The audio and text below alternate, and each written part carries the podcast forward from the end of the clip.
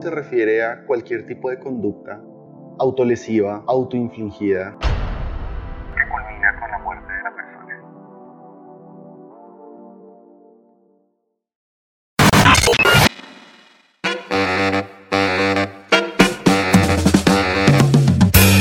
Estás escuchando el podcast Entre Expertos del Bienestar.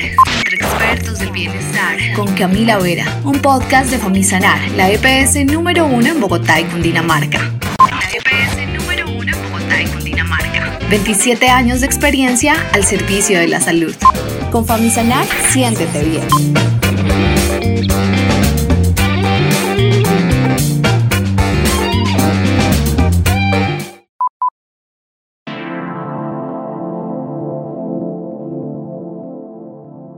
Son preocupantes las cifras sobre los casos de suicidio en Colombia. En lo corrido de este año, más de 1.500 casos han sido reportados. De acuerdo con el informe más reciente de Medicina Legal, en el que aproximadamente 1.241 hombres y 323 mujeres se han quitado la vida. Bienvenidos a Entre Expertos del Bienestar, soy Camila Vera y es un placer acompañarlos una vez más en esta serie de tres capítulos en los que hablaremos sobre el suicidio. Sobre el suicidio. Le doy la bienvenida a nuestro invitado, el doctor Martín González, psicólogo especialista en psicología clínica y de la salud, y con quien estaremos conversando en este primer capítulo. Doctor Martín, bienvenido y gracias por aceptar nuestra invitación. Muchas gracias a ustedes por la invitación. Doctor, actualmente las cifras van en aumento con respecto al 2021, según este informe de medicina legal. Hablemos sobre qué es el suicidio y cómo está el panorama en Colombia. Digamos que en términos muy generales, el suicidio se refiere a cualquier tipo de conducta autolesiva, autoinfligida, que culmina con la muerte de la persona. Un intento de suicidio pues es una autolesión que puede tener diferentes niveles de intención, diferentes motivos, diferentes causas, que no necesariamente resultan con la muerte del sujeto. También existen lo que llamamos conductas parasuicidas, que es cualquier tipo de conducta de riesgo o conducta autolesiva que no necesariamente tiene la intención de terminar con la vida del sujeto. Así es más o menos como entendemos o a lo que nos referimos cuando hablamos de comportamiento suicida o comportamiento para suicida o intentos de suicidio. Doctor, profundicemos en este tema, causas y factores de riesgo. ¿Qué es lo que lleva a una persona a suicidarse? La mejor forma en la que nosotros podemos entender el suicidio como un, un tema de salud pública y salud mental es un tema que está íntimamente asociado con problemas de salud mental. La gran mayoría de trastornos de salud mental suelen estar asociados con un aumento del riesgo suicida. Hay algunos trastornos más que otros. El trastorno límite de la personalidad, trastorno afectivo bipolar, esquizofrenia, sabemos que son trastornos, por ejemplo, que están altamente asociados con un aumento del comportamiento suicida, de conductas de riesgo suicida. Doctor, cuando usted dice que están altamente relacionados, ¿a qué se refiere? Profundicemos, por favor, un poco más sobre estos dos trastornos. Los comportamientos suicidas y comportamientos parasuicidas suelen ser muy comunes en estos trastornos. Entonces, estas personas, en especial el trastorno límite de la personalidad, sabemos que son propensos a desarrollar este tipo de dificultades. Doctor, puntualmente, ¿qué quiere decir estos dos tipos de trastornos? El trastorno límite de la personalidad es un problema que está asociado con una desregulación emocional de manera generalizada en diferentes áreas de ajuste de la persona. Es decir, es una desregulación emocional en diferentes espacios, en diferentes círculos, con diferentes tipos de relaciones. Suele estar asociado con comportamientos de alto riesgo, suele estar asociado con muchas dificultades interpersonales. Para estas personas suele ser muy difícil mantener relaciones, terminar relaciones que son problemáticas. Temas asociados con resolución de problemas, suele estar asociado con creencias distorsionadas, muchos pensamientos distorsionados, lo que llamaríamos pensamientos irracionales, está asociado con mucho miedo a ser abandonado, un sentimiento de vacío crónico, que la persona no tiene una idea clara de quién es, no tiene una idea clara. Entre comillas, no se conoce a sí mismo.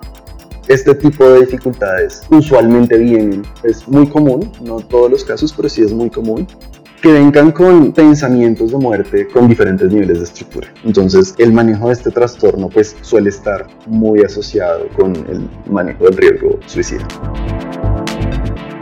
Doctor, además de estos pensamientos suicidas, podemos hablar de otras causas, otros factores, por ejemplo, las personas que no sufren de estos dos trastornos que usted mencionaba. ¿Por qué Eh, lo piensan? ¿Por qué lo hacen? Son muchas razones. Podemos hablar desencadenantes, pues es básicamente cualquier situación estresante, cualquier problemática que la persona sienta que no puede resolver por sí misma, puede estar asociado con esto. Como te digo, usualmente está muy asociado con problemas de salud mental. Estos trastornos, esquizofrenia, trastorno bipolar y trastorno límite de la personalidad, suelen estar asociados con ese riesgo. Los desencadenantes pueden ser muy variados. La mayoría de las personas reportan tener problemas interpersonales, un problema con la pareja, un problema con la expareja, alguna situación estresante reciente, algún estresor reciente, la muerte de un ser querido, por ejemplo, un cambio importante en la vida de la persona, un diagnóstico reciente. En el caso de los hombres, ser arrestados, ser encarcelados la primera noche de su encarcelamiento suele ser un desencadenante importante. Pero factores de riesgo tenemos muchos más podemos encontrar dentro de los más importantes haber intentado hacerlo antes, ¿no? eso es una cosa importante. El riesgo suicida es progresivamente más alto entre más lo intenta uno. Más o menos para que me hagas una idea, uno de cada 20 intentos de suicidio, uno es efectivo. En Colombia, digamos que en este momento es uno de cada 15.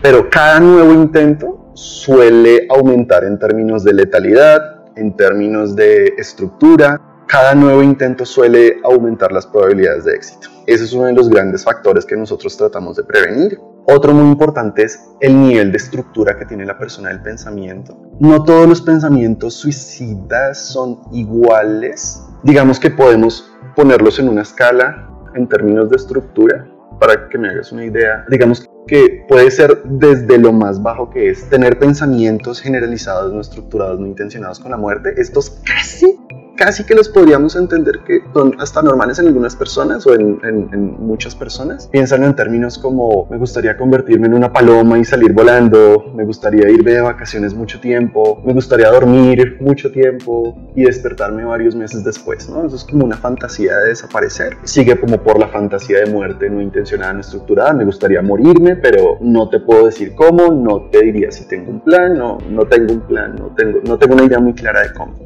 Eso, digamos que se vuelve progresivamente más estructurado hasta que la persona nos va diciendo que tiene un plan concreto. Entre más concreto es el plan, mayor es el nivel de riesgo. Hasta donde sabemos, la impulsividad no siempre está muy relacionada con, con conducta suicida. En otras palabras, la gran mayoría de las personas que se suicidan lo planean muy bien. Entonces, entre más planeado esté, entre más estructurado esté el plan, mayor es el nivel de riesgo. Entonces, si yo te puedo decir cuándo lo voy a hacer, qué día, qué horas, si tengo los insumos, cuándo voy a comprar los insumos, dónde lo voy a hacer, eso eleva enormemente el nivel de riesgo. Luego de eso seguiría como la ideación suicida, estructurada, intencionada. Entonces la persona puede decir como, bueno, tengo mi plan, pero no sé si lo quiero hacer o no. Todavía me estoy decidiendo. No sé si lo quiero, si no quiero. Eso va progresando hasta la, hasta la intencionalidad, hasta que la persona nos dice, listo, ya tengo mi plan y ya tengo la intención de hacerlo. Ese sería como el nivel de riesgo más elevado. Es por eso que una de las razones, bueno,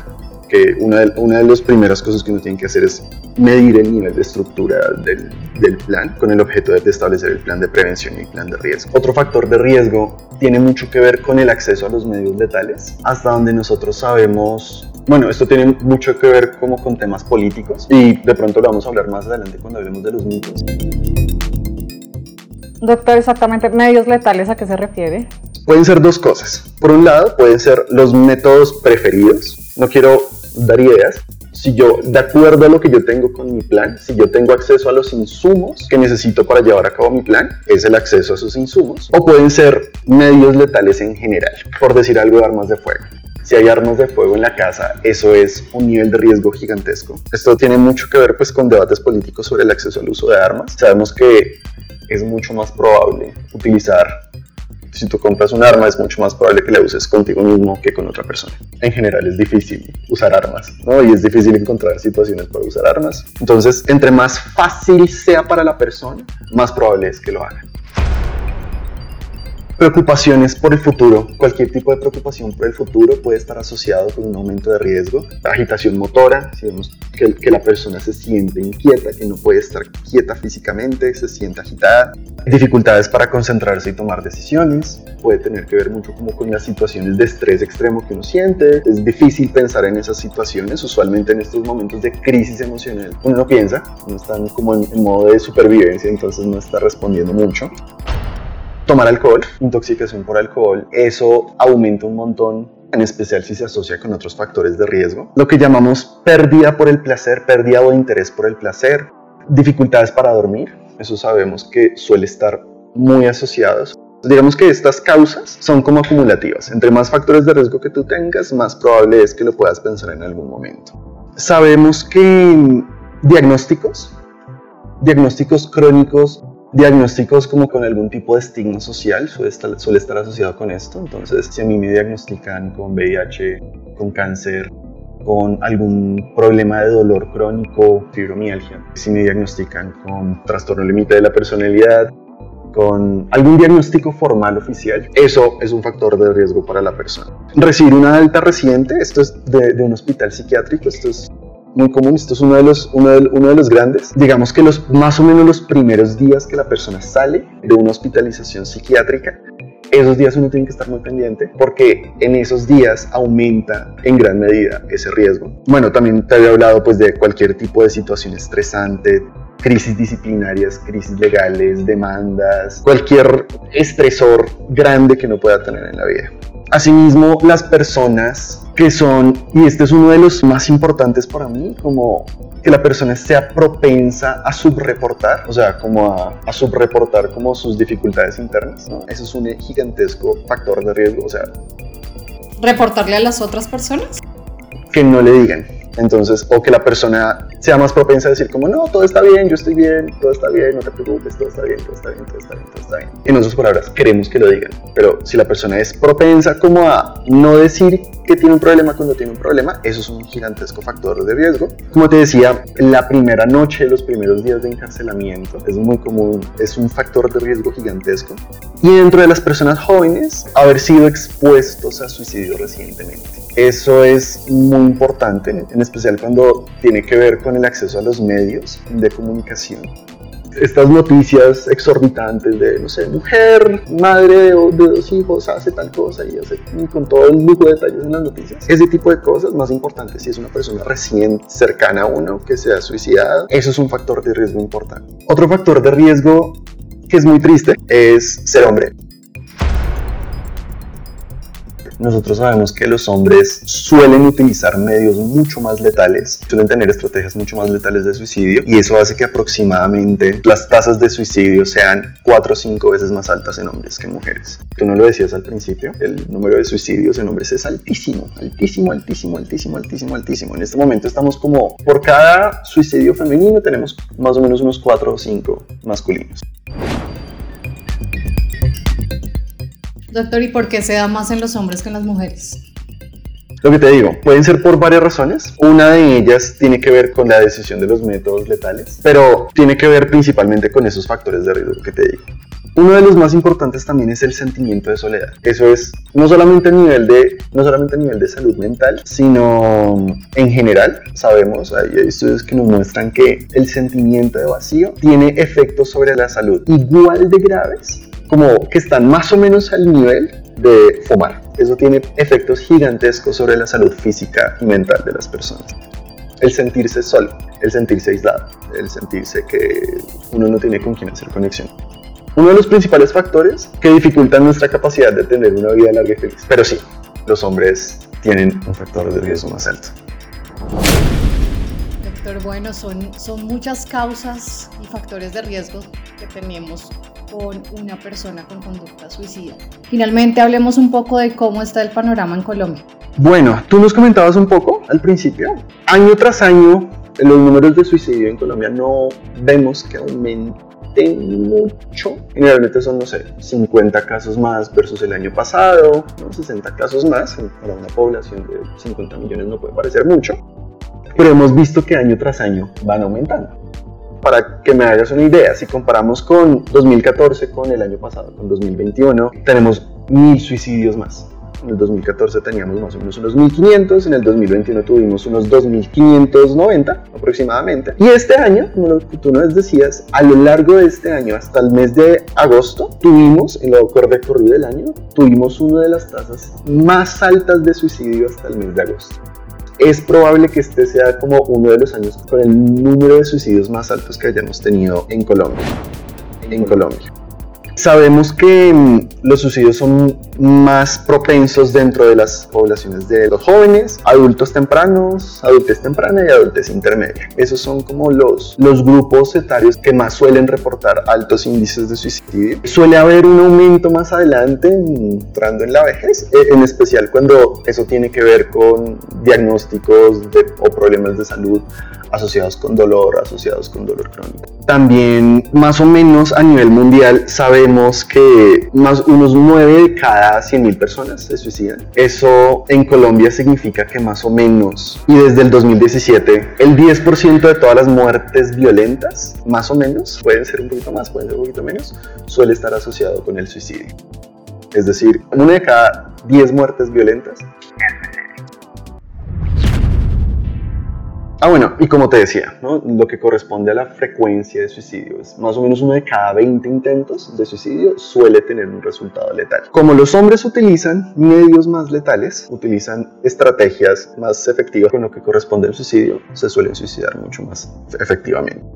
Eso tiene como una consecuencia muy triste y es que la mayoría de personas que tratamos son mujeres. ¿Por qué? Porque en cambio las mujeres tienden a presentar muchos más intentos de suicidio. En otras palabras, los hombres se suicidan más frecuente y las mujeres intentan suicidarse con más frecuencia. Entonces, la gran mayoría de los consultantes con ideación suicida crónica, con problemas de suicidio, con eh, pensamientos de suicidio, suelen ser mujeres. Doctor, bueno, este es un tema muy, muy preocupante, como usted lo decía han aumentado estos casos en lo corrido del año. Gracias por acompañarnos en este primer capítulo y a todos ustedes los invitamos a escuchar nuestro segundo capítulo, Cómo prevenir el suicidio. Soy Camila Vera y hoy nos acompañó el doctor Martín González. Hasta una próxima oportunidad.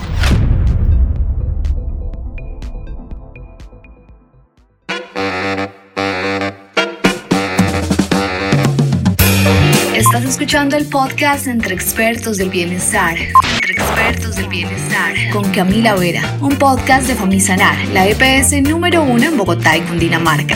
La EPS número uno en Bogotá y Cundinamarca. 27 años de experiencia al servicio de la salud. Con Famisanar, siéntete bien.